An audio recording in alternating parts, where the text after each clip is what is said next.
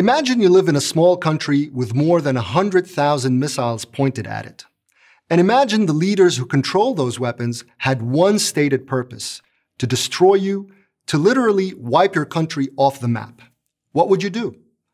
Strike first and try to destroy all the weapons? Set up an anti-missile defense system? Or would you ignore the problem and hope it goes away? You can now stop imagining, because these are real-life questions that one country in the world has to ask itself every day. That country is Israel. And the leaders who control these missiles, and the number I gave is a lowball estimate, belong to an organization known as Hezbollah, Arabic for Party of God.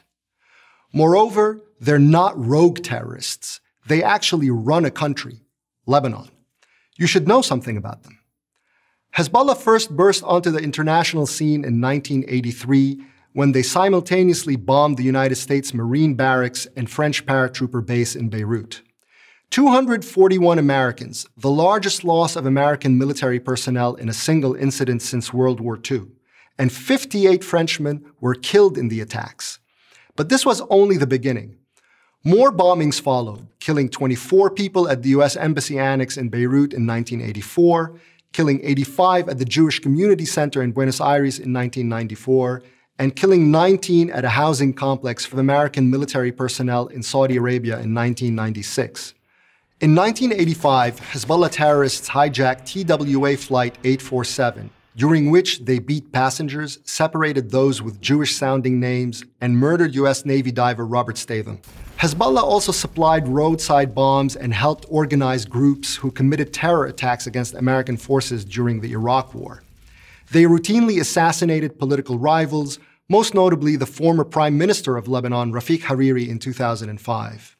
They provoked numerous border clashes with Israel, which escalated into a war in 2006, during which Hezbollah launched thousands of rockets at civilian targets. Today, Hezbollah is a military force, a political party, a terrorist group, and a transnational criminal organization engaged in drug trafficking, money laundering, and arms smuggling. But the most important thing to remember about Hezbollah is not Hezbollah, it's Iran. Hezbollah is an extension of Iran, and it operates under its command. Don't take my word for it. Take it from the man who has been running Hezbollah for the last 25 years and is now the most powerful man in Lebanon, Hassan Nasrallah.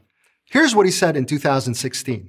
"We are open about the fact that Hezbollah's budget, its income, its expenses, everything it eats and drinks, its weapons and rockets, come from the Islamic Republic of Iran." That's pretty much always been the case. Indeed, Hezbollah is the demon child of the Iranian Revolution. Its founders were Iranian revolutionaries who operated out of Lebanon in the 1970s. After overthrowing the Shah of Iran in 1979, they set up Hezbollah in Lebanon. This is why, in the early days, Hezbollah referred to itself as the Islamic Revolution in Lebanon. That definition still fits. In the 1990s, Hezbollah added politics to its resume. This led many scholars to claim that the group had abandoned its terrorist past and its subservience to Iran. If only.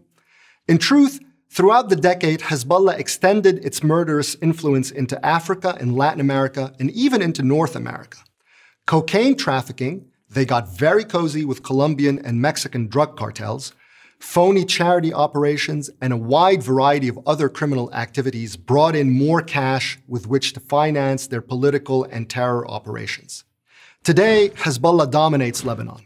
It directs the nation's major domestic and foreign policy decisions, including war. It has gained control of the Lebanese parliament, as well as its military and security agencies. It has also effectively turned Lebanon into an Iranian missile base. That's where the more than 100,000 rockets come in. Iran is working to surround Israel with missiles capable of hitting anywhere inside the country, all while pressing ahead toward developing nuclear weapons. As Hezbollah and Iran entrenched themselves in Syria, where they're intent on activating a new front against Israel, the likelihood they will trigger another war, more devastating than the one in 2006, is growing. In addition, Iran has used Hezbollah to further its ambitions to become the dominant power in the region.